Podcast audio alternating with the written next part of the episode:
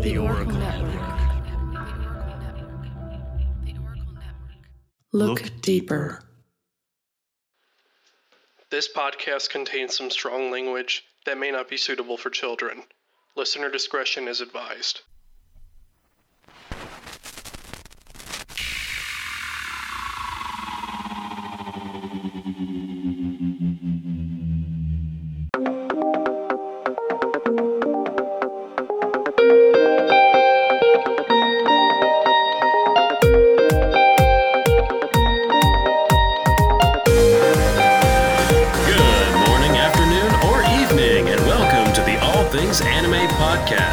I'm Justin Green, joining Noble, Dr. Weeb, and Dingo.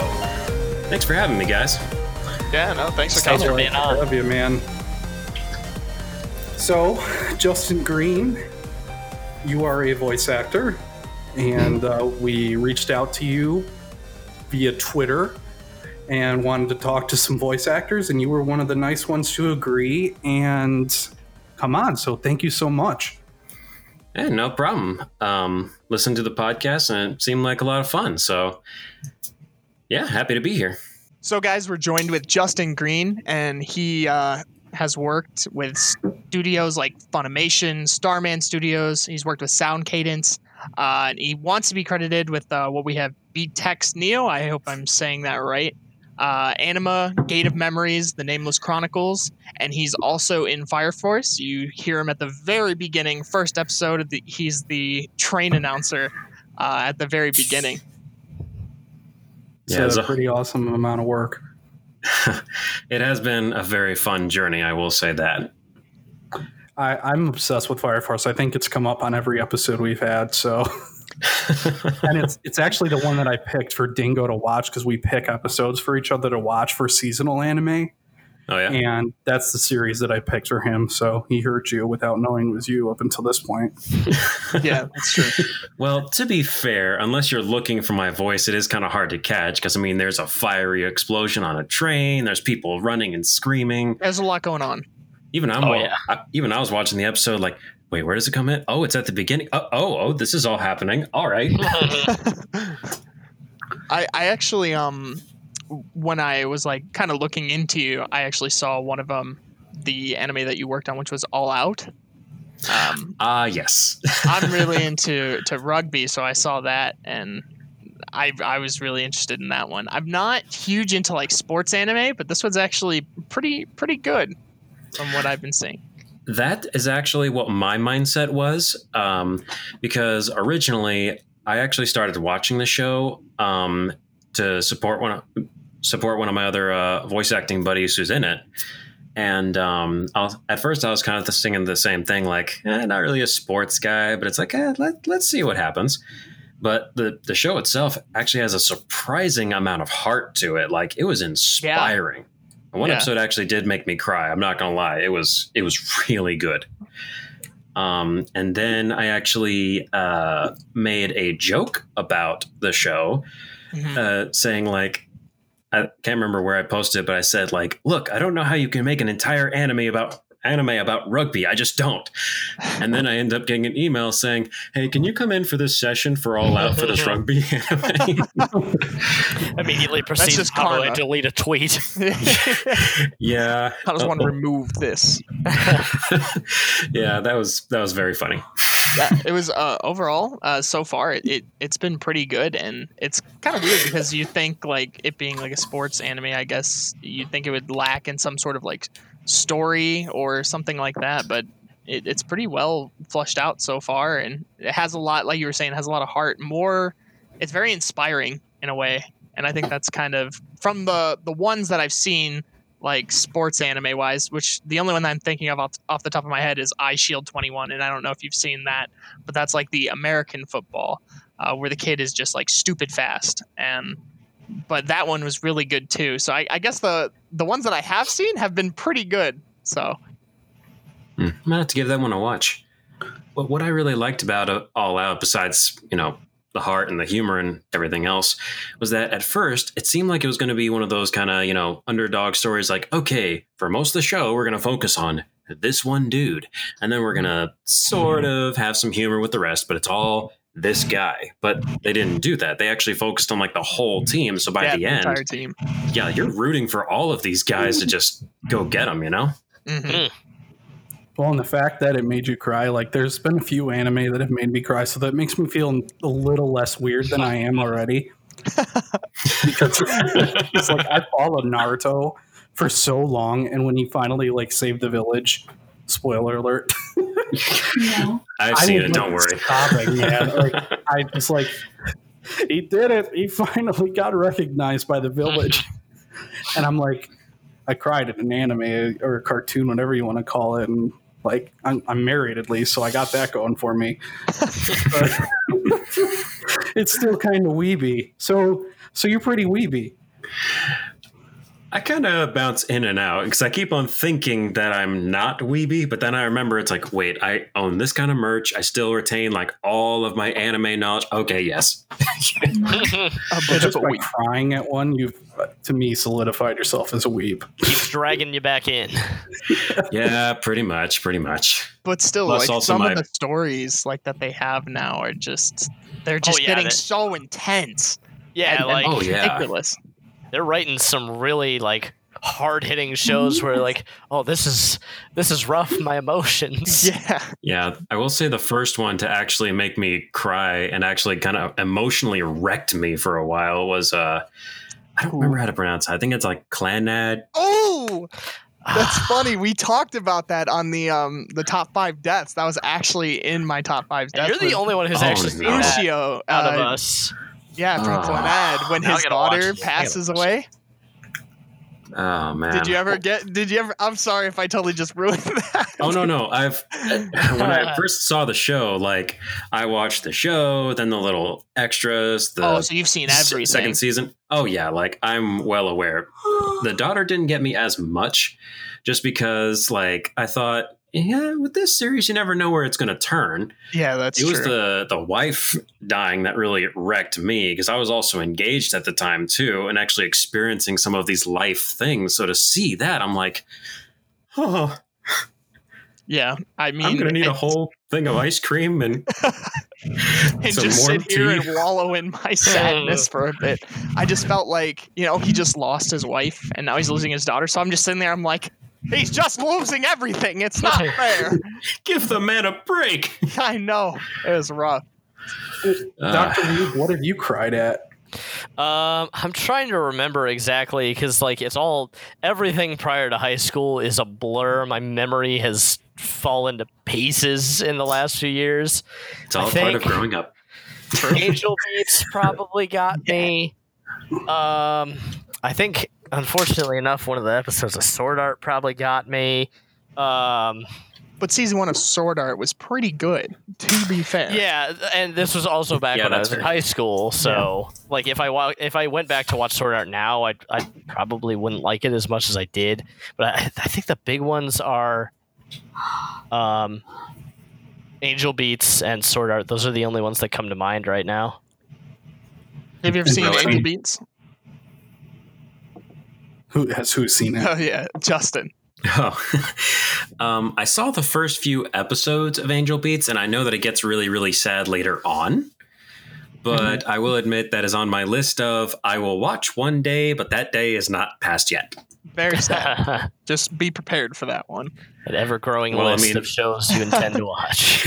True. Yeah. Well, I lived through Clannad and a couple other stuff, so I mean, I think I'll be okay. You're prepped. You're ready for it. What about you, Noble? What have you cried over other than Naruto? I'm trying to think as you guys talk. A lot of things make me cry. Like Marley and Me made me sob. That wasn't an anime, but that freaking movie. I refuse to watch that because of that. It's hard. Is actually through that movie. That is an episode I want to do someday. Is what tradition, like movie or TV show, would you like to see adapted into an anime? Even though it'd be the most ridiculous thing ever. Like, I've got some ideas that would be hilarious as an anime. If I had to sit through a Marley and Me anime, I'd kill myself. I couldn't do it. There's no way. If there's one thing I've learned about watching anime over the years, it's not so much the concept. It's much more how it's delivered, because some of the stories, I mean, y'all know some of the stories and characters and concepts in some anime are just over the top. Like, you start to explain the plot to somebody and you realize you sound crazier and crazier with every passing second. It's so true. But it's the way that it's presented and animated. It's where it's like, this is awesome. Yeah. A prime example of that being Pop Team Epic, because I realized I sounded like a lunatic when I tried to explain one of the jokes. It's the same thing as Dingo trying to explain JoJo's Bizarre Adventure. So, man, you don't need to go into the whole spiel of that one. The vague synopsises. Yeah, those are great. I still need to watch JoJo, and I will. I promise. Gonna get a harshly worded lever. Or you're going to get a harshly worded letter from Dingo now. Expect that in 2 to 3 business days. Oh, no, hey, it's fine. I just know everybody will eventually get to it, and then they'll be like, ah, yes, this is it. This is peak. That's his favorite anime. Peak. So I guess it's hard to give like a top 5, because I can't give like a – I can give a top 5, but I can't give a number 1 anime. But like, that's fair. What's your genre, and what are some of your favorites of all time? Well, I was prepared for a top 5 question. Well, let's take your top 5 then. I will say it's a little sporadic, but it's mainly because it's kind of like my taste in music personally. I'm much more about the individual song versus the genre. Same with anime, because most of the time I don't watch specifically comedy genred anime, but there are some in there that I just find absolutely hilarious, like Pop Team Epic, Non-Baka, stuff like that. Mm-hmm. But then some of them are kind of like shonen action ones, some horror. It really all depends on the show. But like, I will say my top 5. Also, rewatchability is a big thing for me too. Like, do I like this enough to where I'm going to want to watch it again when I show someone else? Yeah. And I realize I'm like, oh yeah, I've got at least 5 of those. So I will say the on the top of my list is, and I don't even know if y'all have heard of this one, Gankutsuou, The Count of Monte Cristo. I have never heard of it. That sounds familiar. I've never watched it, but that sounds very familiar. It is beautiful. In terms of animation style and traditional anime, it does look both gorgeous and weird, because, you know, in most anime, it's got like that singular color cell shading, you know? Yeah. In Gankutsuou, sometimes if it's an extravagant set piece or like a piece of clothing, their skin, you know, will be like cell shaded, but then their clothes will be just all over the place. Like, you don't even know what's going on sometimes. But it's basically, yeah. But Gankutsuou is basically, it's The Count of Monte Cristo with some anime twists, of course, and with breathtaking visuals and awesome orchestra music. It is definitely one of my favorites. So it's originally just like, it's an adaptation of the novel, but like with some anime tropes and things kind of thrown in for flavor. Yes. And I haven't finished The Count of Monte Cristo, the novel, but I will say I know it doesn't end like that anime did. I'll probably have to check that one out, because I really like, you know, reading and things like that. So, well, I will warn you, going into Gankutsuou, if you decide to pick it up, which I hope you do, the comical version to describe that show is The Count of Monte Cristo in space. Oh no! So it's a little out there. It takes place in the future, but it is really, really good though. Like, okay. as much as I can joke about it, I would definitely like go watch it now if I had the time. Yeah, cool. It can't be as bad as like Jason in space. Oh no! Oh gosh, I've heard of that, and I want to watch it just because of the ridiculousness of it. But yeah, it's nothing like that. Oh man. Okay, what's your number 4? Or that was your top 1? If I had to pick a number 1, that would probably be at least towards the top 3. But yeah, it's in my top 5. Okay. And what are some of the other ones? Ancient Magus Bride is also on there. I know that one. I haven't seen it, but I know it. Yeah. Yeah, that's another one with beautiful animation. Like, it's gorgeous. It's kind of, it's a seasonal one, so there aren't many episodes, but it is very fun to watch. Is it still going on? It is not. It did have one season. I don't know if it could be picked up for another one. You never know with anime, you know? Right. Yeah. But either way, the season that is out right now is really, really good. Okay. I'll have to check that one out too, because I've seen that on a few lists. The best way that I can describe that one without giving away a ton of plot is imagine Beauty and the Beast meets Full Metal Alchemist. Whoa. That's a really good, actually, crossover. It took me a while to come up with that with that kind of comparison, but yeah, that's the best way that I can think of to describe it. Interesting. Awesome. It sounds really good, actually. Sounds like you really like animation and things like that. Have you ever seen Violet Evergarden? Oh, that one sounds familiar. It's like, I've heard from multiple people that it's probably like one of the most well drawn, like most well animated, like series out there. Oh. Just the amount of detail. So if you like just animation and art and things like that, Violet Evergarden is definitely one to go ahead and just try. I don't think it's like super great. It's good, but it's nothing like super special. But the animation is just out of this world. That's about what I've heard too. Is that the plot is interesting enough? Probably not enough on its own to watch, but from what I've seen, the animation is absolutely gorgeous. Yeah. I'll definitely have to check that out. If I have to pick a show that has really, really well done animation, it would be the Hellsing Ultimate OVAs. Like those are those are so good. Yes. Madhouse is a really, really good animation studio, and they did all those. But my God, like I was just talking about it with a friend. I'm going to have to go back and watch them all again because, honestly, the story is great, but the animation is just so good to watch. Sometimes that can really pull a show. Yeah, for sure. Like, even if it's not super interesting, sometimes you're just along for the ride because it looks so good. Mm-hmm. It's just like, there's one that I really like from Madhouse. I know that's really cool to watch.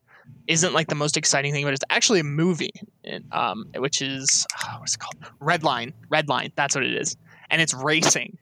It's like, that does sound familiar. It's like car races, but it's like street racing, and it's super good. It's an amazing movie. That would be cool. Yeah, I think Madhouse is a really good choice for that, just because, like, when I watched Black Lagoon, they were really good at getting like mechanical details down really, really well. Yeah. And when you're dealing with something like cars, I think that would be really cool to see, especially with Madhouse doing it. It definitely gave me like Speed Racer vibes. So if you like Speed Racer or anything like that with like a Studio Madhouse kind of twist, Redline is a great movie. So let's check all those out. I'm going to have to write these down. Yeah, I know. I've already written down a couple of the ones that you suggested because that Count of Monte Cristo sounds really cool. I just imagine like the sandwich, like a Monte Cristo sandwich. I didn't even know that was a sandwich until recently. So I'm just looking at it like all I can think. I see a sandwich, but all I can think about is revenge. It's the story of a Monte Cristo that was deep fried too much. No. Oh, man. So what are your other... I think you listed off two. What are the other three? All right. I'll go into territory that people have heard of more of than the other two. The next would be Code Geass. Yes. Hey! Yes. Yes. Normally I'm... Oh, sorry, go ahead. No, it's fine. I'm just excited. Normally I'm not huge on mecha ones just because I don't care much for the robot stuff. But the concepts that are actually introduced in Code Geass, you know, like the human condition, and also the ultimate question on shows like, if you had this ultimate kind of power, what would you do with it? You know? True. And most people are like, you know, like kind of like Death Note or something like that. Like, you say you know what you would do, but is that actually what you would do? Yeah, and Death Note does a good job of exploring the consequences of testing that kind of stuff too really well. Because, like, you would do it, but obviously you wouldn't get away with it for too long. Yeah. Someone would catch on, I would think, at least. I've been watching... I introduced Code Geass to my buddy, and we were going to watch the re-released, the recap movies that came out in the last couple of years. I could not find them in a way that we could both watch online, so I was like, you know what, screw it. I haven't watched it in a few years, so we started rewatching it, and I just remembered, I'm like, God, I love this show so much, and I'm now realizing how much it does require watching it more than once to understand what the hell is going on. Yeah, sometimes it does take a couple of watches, but I mean, if it's a good show, it's worth the rewatch. You know? Yeah, true. Well, did you know that the manga or the light novels have no mechs in them? Really? Yeah, I'm looking at the manga right now. So the anime was actually the original. It's not like how things typically go, where the manga comes first and then the anime. And I just breezed through one of the books right now. I have not seen a single robot. They more so focus on the strategy than the actual fights. That sounds so cool. Yeah, it's really cool. It's one of the few... I only buy manga from shows I either A, really liked, or B, know the manga goes a totally different way, or C, a show that I know is never going to get picked up again, so I have to find out how it's going to end. Berserk. Like Berserk. Which is tragic in every way, shape, and form, and I cry every time. Well, I mean, you know, they could just keep releasing the same content with worse and worse animation every couple of years. Oh God, don't hurt me like that. Have you seen that, the new 2016 Berserk? Since we talked about the good animation, let's go ahead and just talk about the trash real quick. Just scraping the bottom of the barrel. Just oh God, have you seen that at all? I will admit I have seen very, very, very little Berserk. I know of it, and I do know, like, yeah, apparently the animation has changed over the years. Yeah, but I personally haven't checked it out. If you watch like the really old like movies or like the OVAs and stuff, like you can still see like kind of the dark grit that Berserk has, which is amazing because if you actually read the manga, the art, all the illustrations are beautiful, beautifully drawn, just so intricate and so detailed. And then in the 2016 Berserk, it is just so... The best way I can explain it is South Park. Like, it is just so poorly done. Oh, man. That's pretty much if South Park used CGI. Yeah, if South Park did CGI for, like, a season. Oh, man. Hearing it compared like that, I'm like, oh, that just sounds painful. Oh, yeah. It is. Yikes. Okay, all so right. Code Geass, thank the Lord. I can't imagine what the last two are at this point because you set the bar so high. I have high standards. Oh, wait, no, I don't. I say, I have high standards, but I'm like, wait, I also thoroughly enjoyed Pop Team Epic. Never mind. Pop Team Epic radio. It's like Nietzsche Joe, but better. One of the other top five I actually did bring up, Death Note is also on the list as well. Oh, you were like my favorite person. And Death Note is the biggest example of when I have to take a step back and realize, yes, Justin, you are in fact a weeb. I'm like, no, I'm not. It's like, okay, let's go over it. You own a Death Note and have read every single one of the rules. I so badly want to own a Death Note. I think I have a Death Note now that I think about it. Pretty sure the best part is it has like all the writing from the anime in it. Oh, yeah, it's so cool. It even has legs in there. Just to cover myself, I haven't memorized all the rules. I've just read them. Okay. But yes. Yeah.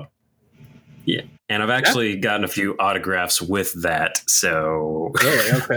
They're still alive, I promise. That would be kind of cool. Voice actors or like the Japanese ones? Oh, neither. I mean, like I've just taken my Death Note to cons and said like, this is going to sound weird, Will you sign my Death Note? Honestly, I think that's like the funniest thing you could get someone to sign. It's really interesting because some have just signed it. Some have signed like as their character name. But some have actually like put like increasingly funnier causes of death. Like one of them was like trampled by llamas. Another one was like die of laughter. Like they range really. Trampled by llamas. That's funny. I like that. Spit everywhere. Now that I actually am in the anime voice acting field more, though, I have asked for autographs a lot less just because now I'm realizing I don't know if I'm either going to be working with this person later on in life or if we might end up friends later and this is going to be weird. Is that ever awkward? Like when you ask somebody, have you ever like done that where you ask somebody for their autograph and then find out that you're working with them? And then it's like, well... Hello. Yeah. Well, that hasn't happened directly yet. But like, it has happened a couple of times to where, for Fire Force, for instance, just cause I don't want to name drop too much just cause that feels weird. But I asked for someone very early on in, my, a voiceover career. I asked someone for an autograph at a convention. It was an anime one, of course. And then I get brought in for Fire Force, which I'll joke about that in a second. But I do my session and I walk out and I actually see that same actor and everything. It's like, oh, hey, we're both on the show. Yeah, so that one wasn't too awkward, but there have been a couple of times where it's like I asked for someone's autograph and then I ended up being in the same show as them. And one person actually, we auditioned for the same character and they ended up getting the role at one point. Oh, man. And is that awkward for you? Like, do you get like a little upset with that or do you just excited for them? Or okay. I mean, it's like when it comes to getting cast and everything, there are so many things that go into it. Like, it's like, okay, do they know the person's acting chops? Are they, easy to work with? Can they take direction and stuff like that? And this particular person who did get the role that I auditioned for, like we still got on the same project because I ended up being an extra for Sound Cadence. But the person who did get like one of the main roles, I was like, oh, so who got it? Oh, them. Oh, good. Good for them. And also it's like, well, I know it's in good hands. Yeah, because I could see some people being jealous, but that's really good that you're not like that. I will admit sometimes there's, I'm not going to say I'm perfect and I have never been jealous, but because the temptation does come there. But then it's like, you got to stop yourself and remember like, wait. It's like there's as one of my buddies at a Starman, I try to live by this really when it comes to getting cast. It's like he said, there's a role for everybody. And also it's like not everyone can pull off, every role. There are some roles that some characters that only certain people can pull off. There's only certain characters that you can pull off. So it's like, OK, I wasn't a good fit for this role. Cool. I was for this other one, though. Yeah, that is a good way of thinking about it. Positivity plus. You get out what you put. So if you put out negative vibes, you'll get negative vibes back usually. Exactly. So that's how I found it with just anything. What is your last one before we get into like more of the voice actor stuff? Your last favorite anime? That would be Overlord. Overlord. That's the one that's the isekai, right? Yes. Is that the? It's where, and here's a vague description. The guy was in a video game and then became a giant bone man. Is my best way of describing that from the 2 or 3 episodes I saw. That is the most condensed version I've ever heard. I watched like 3 episodes. I mean, it's true, but he was like in a game. And the game was on its last day or something before the servers were going to turn off. And he was logged in, but he was alone. Like everyone bailed on him, all his friends. So he was in and the servers was supposed to turn off at like 11:59 and they didn't. And like he became a game admin by entering some code. And like he started like making all the NPCs like do weird things with him and like making one of them like fall in love with him and all this stuff. It's funny. I don't know if he's stuck in the game though or not. I don't remember. It's actually very interesting. Like there's three whole seasons of it now, but yeah, like y'all said, like it does kind of start out that way. Like it is a game, and he does, while it's still a game, he does kind of mess with some of the admin stuff. And as a joke, we're like, hey, what if this NPC character fell in love with me or whatever? But yeah, then when the timer like hits 11:59 and then 0, he opens his eyes, and then all of a sudden he can bring up like a little menu for looking up stuff, but everything is real suddenly. Like all the NPCs can talk and have personalities and can think. And he's slowly like, oh, crap, this is all real. Oh, crap, I'm actually an all powerful undead dude. Oh, no. And then kind of goes from there. You should check it out, Dingo. Yeah, that sounds, I know you really got so many that you got to see, but that's one of the more popular ones right now. Really? Yeah. The fact that it got 3 seasons is going to say like, oh, yeah, people like this. Yeah, that's got to say something, especially about seasonal anime now. You should it's rare to get a second season. Especially if y'all like Code Geass, with the concept, you know, of like, what would you do with this ultimate power? Overlord takes it like to the 10th level. Oh, yeah. Because this guy, the main character, he's basically like a god. He's got just so much unimaginable power. So it's like, OK, what would I do? What should I do with this? And it's funny because, like, in the beginning, he's so nerdy. He's like a nerdy game player. Like, and with him wanting to make that girl love him, that girl ends up being so obsessed with him. I don't remember her name, but she's got like horns and wears the black and white. Yeah, it's Albedo. That's her name. Yeah, she's like creepy. Yeah, she's a succubus, and then she has that tweak about her, so yeah, the main guy's like already feeling guilty that he did that, and then it turned out to be real, so he's like, okay, no, be gone, please, go away. yeah so just something I like to kind of ask is, outside of voice acting and anime, are there any other like kind of hobbies that you enjoy? Let's see, like playing video games of all sorts. I've recently taken up TikTok. Oh boy. Oh, okay. I don't dance, first of all. I will say that. It's so much more than that. It's mostly like D&D jokes and kind of content and stuff like that. And occasionally like either voiceover stories or like just throwing character voices out there and stuff like that. Gotcha. So like what kind of games do you play? Mostly RPGs. Gotcha. Like The Witcher. I love Assassin's Creed.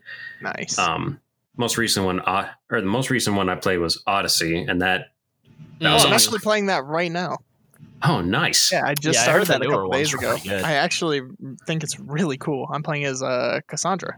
And I think, oh man, I was expecting so little, because like as it was kind of declining, like after like 3, it was just kind of going downhill in my opinion.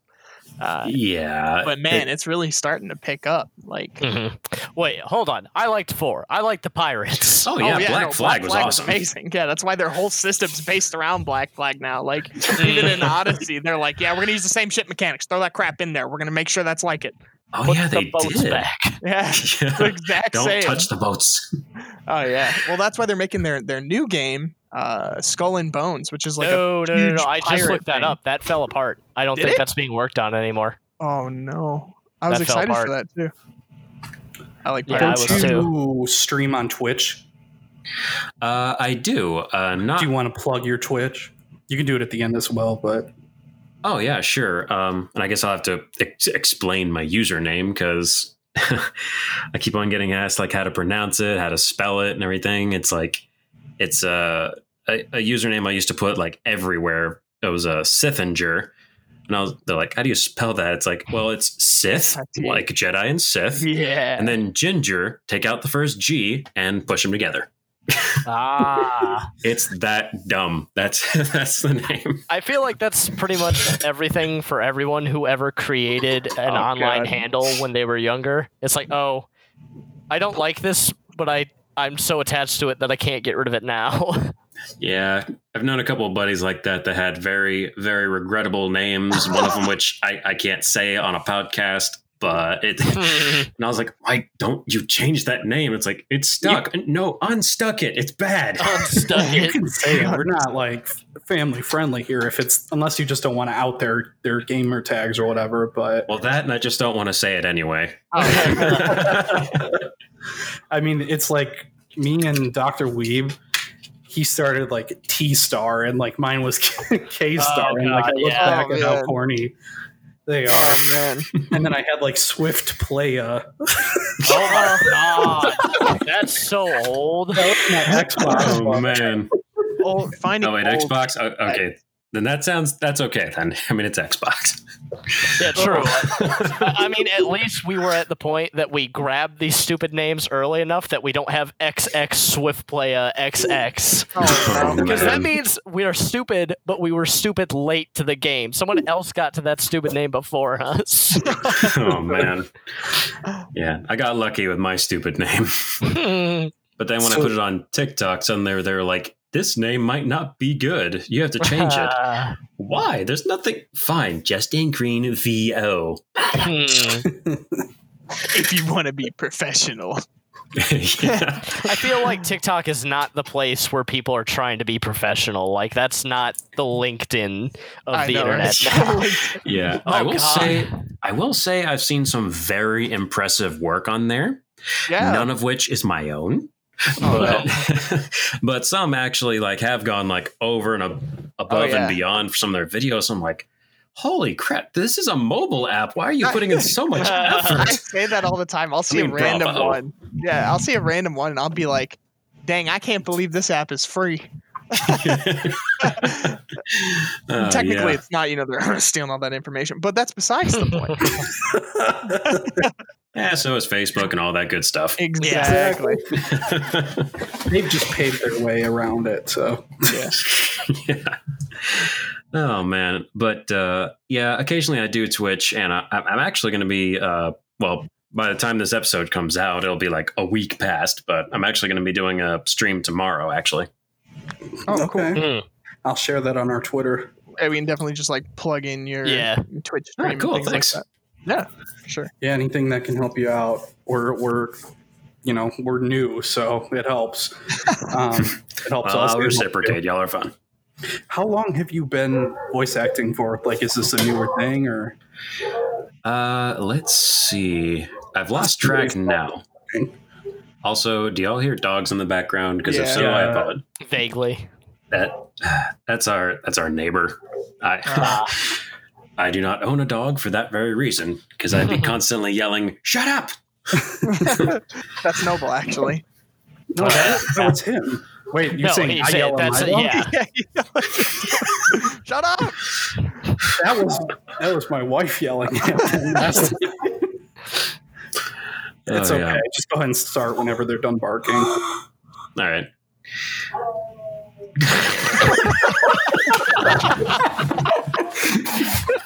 It hurt you, I guess.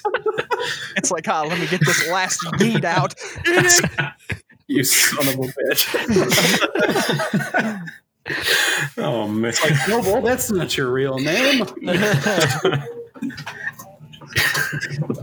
Perfect. Try to talk over it, I guess. So with that, we are going to take a quick commercial break, and we'll be right back. We are now back from our commercial break with our guest host, Justin Green, voice actor, and dog lover. Enjoy the rest of the podcast. Thank you. Oh, man, so distracted by a dumb dog. Oh, where were we before that we were? Oh, right. Talking about hobbies, then we kind of transitioned into right. Okay. How new are you to voice acting in general? Well, I've been at it for I think 4 years now, 4 or 5 by this point.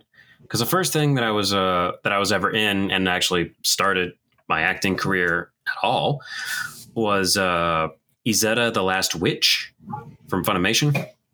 Oh, yeah, I've seen that. Oh, nice. Yeah, that was the very first thing I was ever in. So whenever that dub came out. Okay, so you're like in the infant stages of voice acting. Is that what it would be considered? Infant stages? Let's see. I wouldn't say infant, just because by now I've got more confidence in the booth and at least can pretend I know what I'm doing. Is it something you wanted to do? Well, everyone's path to voiceover is different. That's why the stories vary. Whenever someone asks, like, how do I become a voice actor? It's like, well, let me tell you the 10 different steps. I'm actually one of the few who I've personally asked and who I know that doesn't have a huge acting career or like school in acting before voiceover. So I started to get kind of interested in it, like maybe like a year and a half before I actually like fully put effort into it and making a homemade demo and whatnot. But before then, like I was mostly, kind of retail customer service and practicing the retail voice until someone said, have you considered voiceover? And I go, what's that? And the rest is history. Beautiful story.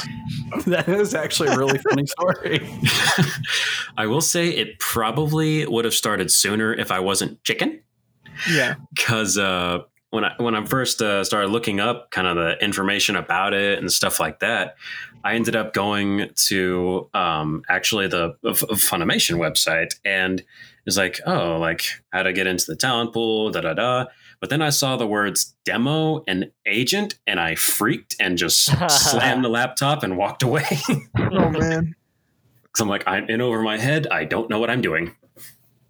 So how did you get past that? Mostly from kind of just practicing characters on my own, kind of looking more into it, looking into taking lessons. And it was actually kind of funny because I started to try to do kind of recorded skit stuff with a few of my friends. And then it actually turns out I mentioned voice acting and anime and stuff. And then my oldest friend, Jake, he actually says, oh, dude, my older brother is actually one of those. He's actually been in a couple anime. I'm like, are you freaking kidding me? Like, how do you not tell somebody that? Yeah.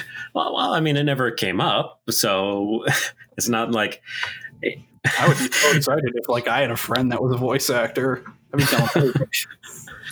well, some people are interested, some aren't, and I've kind of gotten that vibe over the years. Like, some are like, "Holy crap, you're a voice actor! You're practically a celebrity." No. I'm an actor, not even close. I'd be like bouncing up and down. Have you guys seen Bible Black? Like, oh, no. Oh, no. I know the lead. oh, gosh. You've killed him. Oh. You've killed the man. I'm going to need some mental bleach for that. Oh, that's funny. Unfortunately, I have seen most corners of the internet, so as soon as you said that, I'm like, oh no. He's been around the block a few times. He knows what to look out for. Including Boku no Pico. I have not seen but heard of. Do not tell me about it. I'm not going to say anything. It's better not to know. Let me just say that. Just sitting there wishing, why can't I be Lelouch and Geass this out of my brain? Ignorance is bliss. Truly. But it actually leads me to one of the questions. So, like, at what point did you, like, have that kind of moment where you took that jump from, like, your regular everyday life or, like, from your regular day job, and you finally said, like, okay, let's do it? And like how do you find that kind of, I don't know, fire to just jump and just go in? For me personally, it kind of builds over time. I will say this, that it was for me too when I first started, but I think there is also a common misconception that like every voice actor and everything like has that as their full-time job. Yeah. Like, a lot of them do, and that is awesome. More power to them. I am not one of those. So I have actually kept a day job. Like, that's what pays my bills. Like, yeah. And then there are a lot of other ones, including a lot of anime ones, too, to where it's like, yeah, they have a day job or like in between ones because, you know, not every voiceover gig also pays a ton either. So there's also that. But for me personally, like when it also comes to voiceover, it depends on the stuff you've done, who you know that you can work well with, and who knows that you can, you know, take direction, can you act, etc. And also, are you a decent person? That's at the top of the list. But that actually seems like a really big, like, running thing that I've been kind of hearing. And I mean, it kind of makes sense. I'm like, carrying yourself in like a professional way and really connecting with some of the people that are in the industry can really just be beneficial, especially in with how like niche the whole anime industry kind of is. Yeah. And it's also, there's a running joke that the main thing I will say as far as the voiceover field goes is the attitude you have about it. You know, like, do you carry yourself like a prima donna, or are you like just a decent dude, you know? Because I can't say who, but one of the classes that I took for voice acting, the director we were working with, who was telling some stories and also saying like, yeah, can you take direction, a voice, you know, all that stuff. And it was also like workability. And also follow the absolute golden rule, like one of the commandments of voiceover: never mistreat the audio engineer. Oh boy, they are the wizards. You do not mess with the engineer. The God King of the sound studio, don't mess with them. God. Yeah, it's like you be nice to the director, you be extra nice to the audio engineer. They make the magic happen. But yeah, the main thing is. This director actually was saying that they also couldn't say who the person was, but that this person was a better known voice actor who came in for an audition, and they were very popular. They knew they were very popular, if you get my drift. And so they carried that about them and kind of had that attitude. And so this director said, like, told us, like, yeah, before the person even got in the booth and started recording, they turned to the director the director turned to the audio engineer and went, yeah, no way. Oh, yikes. Okay, the first take. Oh, man. So you can be dead in the water before you even get in there, yeah. Yeah, if you've got a horrible attitude, then it's like, yeah, no, we don't want to work with you. Yeah, that's true. We can find someone else. And, like, how close do you work with the audio engineer? I mean, is that, like, the main person you're going into the booth with and the director? Are those the two people that you're going to, like, see as you're doing your job? And then you're, like, done with it at that point? Well, Well, I'll describe it like some of the sessions I've had. Like, the vocal booth is usually just a big old box with tons of foam, a couple screens for like the lines. If you're doing anime, the stuff you're going to be dubbing over, a mic. And then there'll be like a glass window so you can see so the director and the audio engineer can see you. And then they'll be at their little desk with their setup and whatnot. And, so the director will have a mic of their own, like right at the desk, so they can directly feed it into your headphones. So they can give you live direction. So when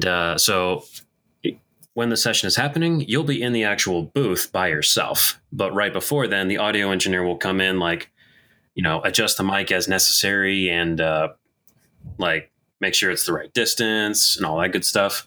And to make sure that you don't touch anything. And also to make sure that if you're going to be flailing your arms around, you're not going to hit anything. And as silly as that sounds, that actually happens a lot in voiceover. I was going to say, how frequently are you flailing your arms around for voice work? It depends on the role. But I will say the most arm flailing or whatever that I've personally done was when I played the Beast in B-Tex Neo.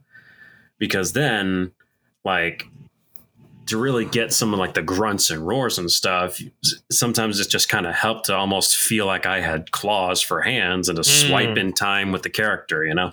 Yeah, it's just getting into the character. Wolverine. Nah, it just helps to get into character when sometimes you like got to be really energetic and stuff. Yeah, yeah. Because you can hear the difference sometimes.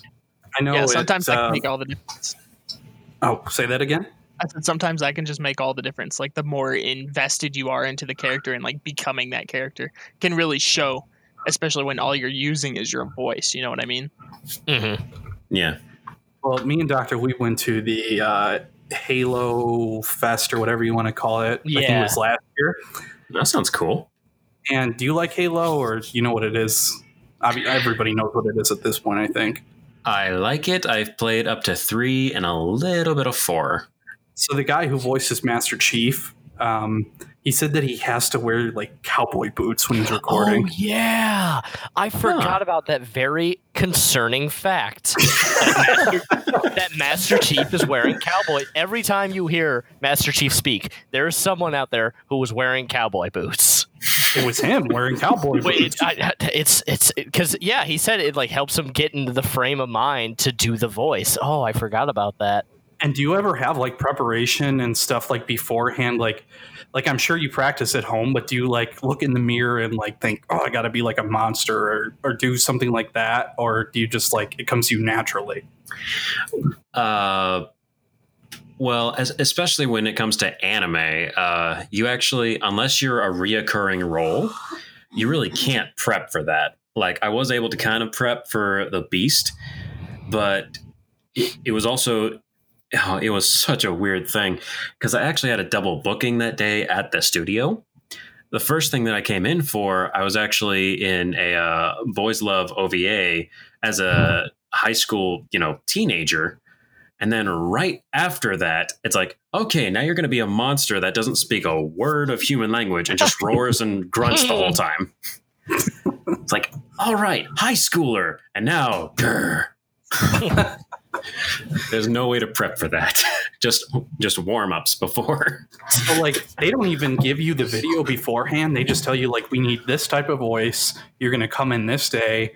They'll show you the screen and you'll just like go with the time cues. Is that what it's like? For anime, like I said, like unless you're one of the main characters and get cast ahead of time or something like that. Yeah, it's actually very like on the spot. Most of the times I've done anime has been like, hey, can you come in on this day to this place with this director? And sometimes they'll tell you what it is. But sometimes it's just this director and they might as well write surprise. Because like even for Fire Force, I didn't know what I was getting into until I was like walking up to the booth and saw the screen and I'm like, oh, hey, oh. Sounds like a pretty common occurrence. Yeah. That's actually most anime. So really? I will say that. What about video games? Video games is a totally different story. That, like y'all were asking earlier, like I don't see any of the footage, especially for the anime that I've been in. A lot of times I don't even see the character. Like the Beast, I didn't have a clue what it looked like until they were like, okay, wait for the beeps. This is what it looks like. And I really wish they recorded this because I was just, the camera pans up to this like behemoth of a monster. And I actually mutter in the booth, holy shit. But when it comes to video games, sorry, I love telling that story. But when it comes to video games, though, at least in my one experience, my character that I played, the Shadows or the Arcane Imperium, whatever it's called, it's been back and forth with deciding on the name. Yeah. But for that one, I actually, for video game roles, a lot of times you actually do get to. It has a description of the character. You get some of the sides, like the lines and stuff, but you also do get a clear photo of what the character will look like. Yeah, so that helps then. You can kind of develop a personality. Yeah, which really, really helped in that particular case, because I'm like, okay, they want it to sound very whispery, very ghost-like, ethereal. So then it's like, okay, this character doesn't have a mouth. He's mostly black with like a dark bluish, blackish aura, has blood red eyes, and apparently is supposed to be stopping the hero. So semi-villainous. So like, okay, let's go with that. So did they add like effects to that after you recorded it, or was it all you doing it? Oh no, they added effects, which I didn't know about until I saw the gameplay, and I got chills because I'm like, I didn't know they were going to do that. Oh yeah, which I'm happy they did because I thought it made me sound terrifying. But yeah, the general whisperiness though was me, and I will say it is very hard to do battle cry sounds when you sound like this the whole time. I was going to ask if you could do it.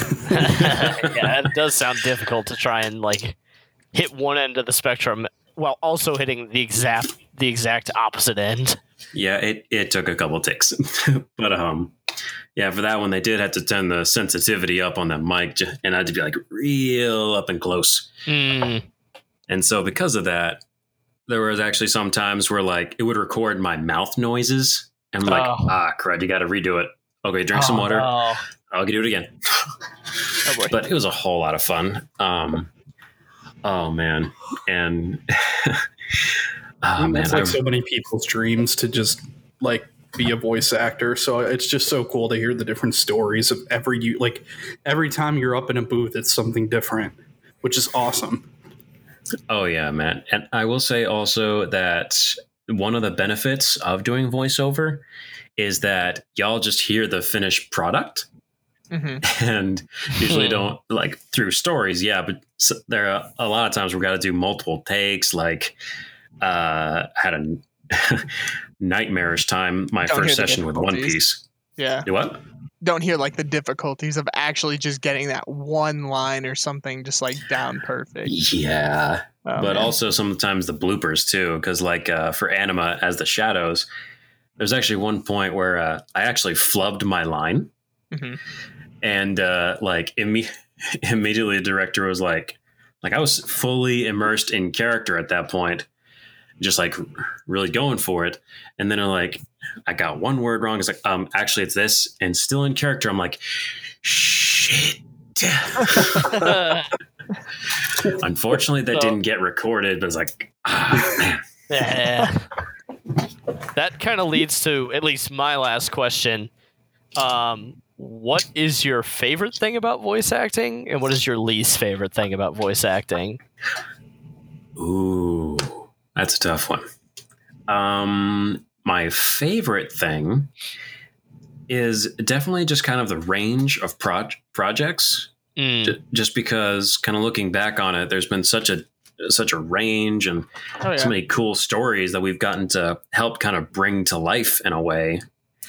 And also just kind of putting your mindset in like in the place of the character you're actually acting as.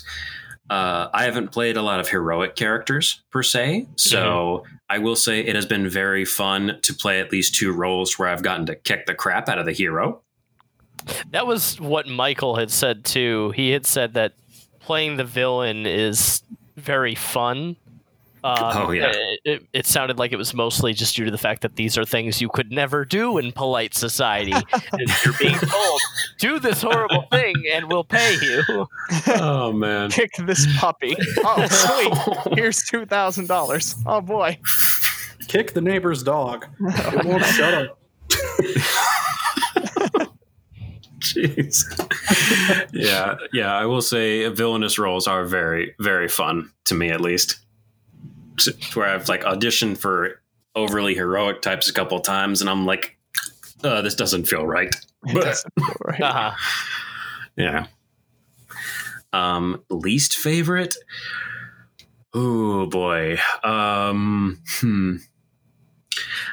say it would have to tie into anime and actually that One Piece story I briefly mentioned a second ago. The least favorite thing about voiceover that I've encountered is lip flaps. What is that? Oh, yeah. I think that was what, or at least what I heard when Mike was talking, just trying to match to the image you're speaking. So, like, we talked a little bit about, like, how fast you have to talk because Japanese is kind of more effective than English. So there's way less frames compared to the amount of noises. Am I correct in that assumption? Well, that falls on the script writers, because sometimes, you know, like there might be a word that's a single syllable in English versus like nine in Japanese or vice versa. Yeah. But sometimes it also can be Japanese names sometimes that, you know, you're not used to pronouncing. Oh, yeah. And then it's also like sometimes and I've been told this a couple of times, like if you're doing an English dubbing, you don't want to like have the Japanese pronunciation. Because if you're speaking with a regular English voice, it's going to sound off, you know? Yeah. Mm-hmm. Yeah, Michael described like Shinra. It's like Shinra versus like Shinra. Like there's the difference between the American and the Japanese way. So is that something you've come across where like they're just like, okay, you need to use this sort of dialect versus the American way? Well, they told me to do like I did the actual Japanese dialect for the word. Then they told me it needed to be the American one just because if it was the one Japanese pronounced word in an entire sentence of English, it doesn't make sense, you know. Then it really kind of breaks the moment. And it was actually in Fire Force. Really? Because it was like I think the line was something along the lines of a train heading to Karakura Station or something like that. Mm-hmm. And at first I was like, Karakura Station. But it's like, you can hear my Texas accent throughout this thing. And then all of a sudden, Karakura. I was like, what the hell? Texas accent, though. You don't sound like you have a Texas accent. Well, it's because I'm also trying to... So it kind of comes and goes, but it depends on the word, too. Like, just kind of casually talking, resting voice. But... if we brought up like the weather or heat or something, I'd be like, well, I tell you what, stuff like that. Then the Texas really comes out. But have you lived there your whole life? Yes. Which is actually kind of funny. I actually grew up like around the area where like some of the local studios were, and I had no idea. And then it turns out Texas is like one of the three main hot spots in the country for voiceover. Yeah, that's so interesting. Like, that's just so, I don't know, random to me. Like, just Texas. Out of every, like, the big cities, like New York, Chicago, L.A. And then it's just like, nope, it's Texas. It's just out here, just in the middle of this big-ass state. Yeah, you're telling me. Oh, man. But yeah, what I was saying, like, earlier about the lip flaps and stuff like that. Mm. Like, oh man, because there's no way around some of those lines. Like, if you're picked for that little spot and everything, like, you need to make sure it's like, okay, gotta make say it all fast enough. Okay, don't say it too fast. Okay, don't say it too slow. Yeah, and like, the first day I actually got brought in for a one piece like Walla session or like crowd and bits work. I pulled a double oops that day. Oh boy. And yeah, I didn't warm up before the session. Oh. And my throat was a little bit sore that day, and I drank tea that was way too hot. Oof. So I'm on the way to the session, like, hopefully it's just some like small bit stuff and, you know, just minor things. And the first direction I get is, okay, we need you to just belt this out as loud as you can. Just hurt the mic. Oh no. I'm like, what episode was it? Do you know? I hurt myself already.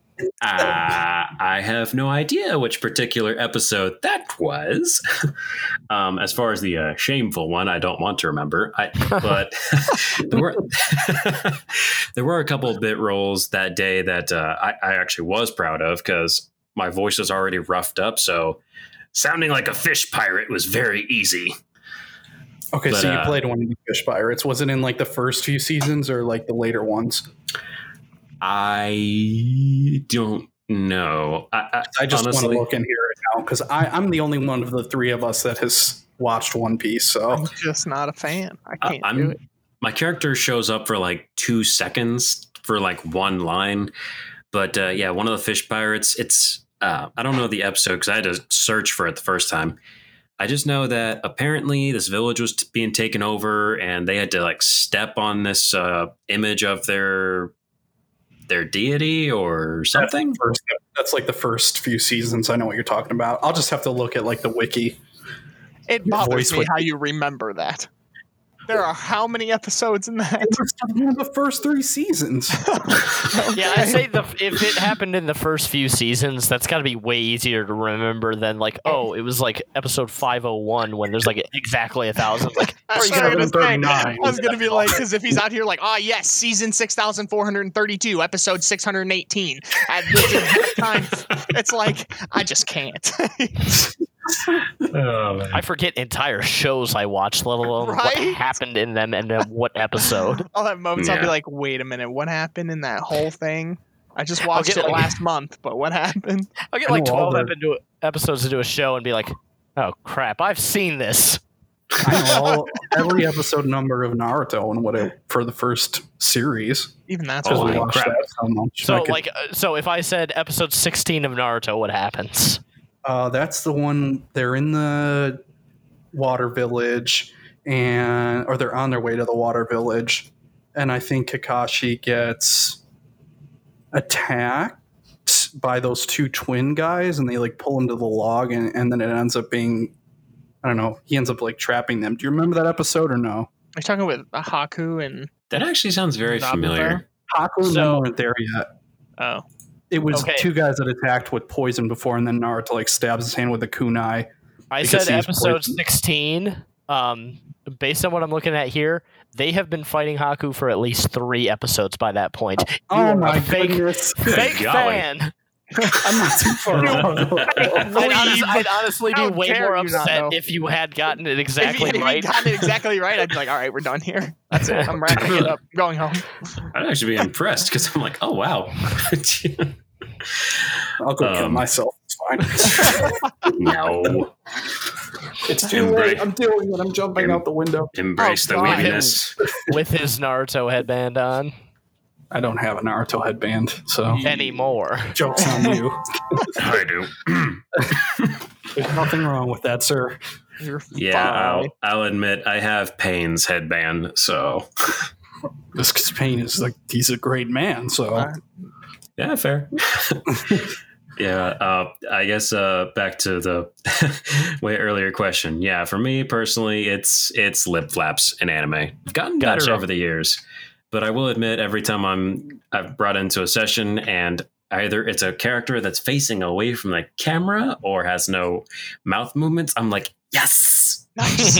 I can fully act and not sync up. I thought like lip flaps, like doing that. No, we just into the microphone. No, I mean lip trills like that and everything. That's actually really good for a vocal warm-ups, but yeah, my wife does those because she's a singer and she's like the church singer, so she does that and goes like and it just sounds so stupid, but they do that to warm their throat up, so yeah, it's like it works. There's I don't know why I'm not doing it. But okay, so those are your likes and dislikes. That's interesting. And I think at this point, we'll go ahead and wrap it up. Is there anything else you want to plug? Your Twitter, your Facebook, your website, any of that stuff? I do not have a website yet. I've been strongly encouraged to make one. Mm-hmm. But let's see. And is there anything that you're working on right now that people can be on the lookout for? Not yet, but okay. I guess we can plug in my Twitter, I guess. I would say my Twitch, but I mean that's kind of do that too. Yeah, wherever they can find you. I'll put that in the notes of the episode. So I do that for everything usually. So I'll put that. Right. I'll put your Twitter. Then as embarrassing as it sounds, I guess I'll also say my TikTok as well. Just because there you go, make that money. Yeah. Funny enough, that's actually where I've got the biggest following right now. So there you go. Nice. Let's see. Go ahead and list them all off. All right. Let's see. Actually, wait, I can just, do you want me to actually say it for the audio or just type it out here? Type it out and then say it. Okay. Say it. Right? All right. Sithinger. I can say you can find Justin Green at Sithinger. TikTok Sithinger. Don't be mad and hating because you don't have a TikTok key. But then TikTok's about to get shut down anyway, so... No, they're selling their U.S. division to either Walmart or Microsoft. Oh, good. I like Microsoft, so it's okay. Yeah, they're both putting bids on it. You see, Crunchyroll was trying to sell off, or whoever owns Crunchyroll was trying to sell Crunchyroll for really? Like $1 billion or something. Yeah, they didn't go through, so now they're changing their subscription model. To There's what? Tiers now. Oh. So like the first tier is what everyone has, like commercial free. The second tier is commercial free and 4 concurrent streams. And then the third tier is commercial free, 6 concurrent streams, and a swag bag once a year. Once a year. That's how Funimation is, but they upgraded me for free. So I have like 4 or 5 streams at once. I actually do Verve, so I get Crunchyroll with it. Oh, that's cheating. All right. So there are my links. You can find Justin Green on Twitter at SithingerVA, TikTok at JustinGreenVO, and Twitch streaming twitch.tv/Sithinger. And I'm sure we'll have all those in the description below or in the notes. However, we will. Yes. Yeah. Awesome. Justin, it has been an absolute pleasure, and we are so grateful that you would come on to our small podcast and do this. Yeah, thanks, sir. Hey, thanks for having me. You're welcome back anytime. And we just, again, this is so big for us, so we're just to even be talking to a voice actor is awesome. So thank you. Yeah, hey, anytime, guys. Just, I mean, y'all see me on Twitter. I mean, you can find me there if you want to talk again. This was a lot of fun. Watching Twitch. What are you streaming right now? Just so we know. The 2 games that I'm streaming right now are Minecraft with fellow voice actors. The next one I'm going to be doing is with my good friend Michael Zekas. Be trying out some spooky mods and whatnot just for fun. Oh, boy. And the other one, I'm doing a blind playthrough of Undertale. Oh, I've never played Undertale, and I hear so much good things about it, so I've been wanting to do it.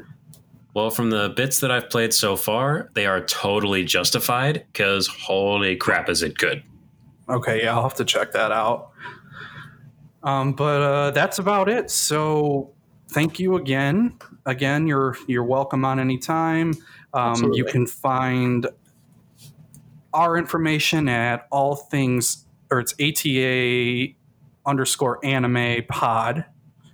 We'll be sharing our podcast. We'll tag Justin on it. Justin, you don't have to, but feel free to share it. And I'm not going to keep this in the live recording. Up to you. You can share it if you want. Absolutely will. And we really appreciate it. So also wanted to do a thanks and a shout out to the Oracle Network once again. Oh, yeah. We're part of an indie network, the Oracle Network. I should know the podcast of the month, but I don't. You're gonna have to put that one in, or your wife's gonna come beat you up. That would be fun. Just leave that as is. Leave that as is. Like I should know what it is, but I don't. And then just horribly cut in the name of it. Immediately after. It's like the most robotic thing. And this has been All Things Anime with special guest voice actor Justin Green. I'm Noble. I'm Dingo. I'm Dr. Weeb. And this is your non-robotic sign-off. Thank you. All Things Anime is partnered with the Oracle Network. All content discussed in the show and recording are that of the original owners and creators. Please subscribe to All Things Anime where all podcasts are heard, Spotify, Google, or iTunes. And please remember that all topics and thoughts discussed are simply a discussion. No harm or intent is meant to offend those listening. Remember to support your favorite manga and anime by buying the episodes and chapters legally.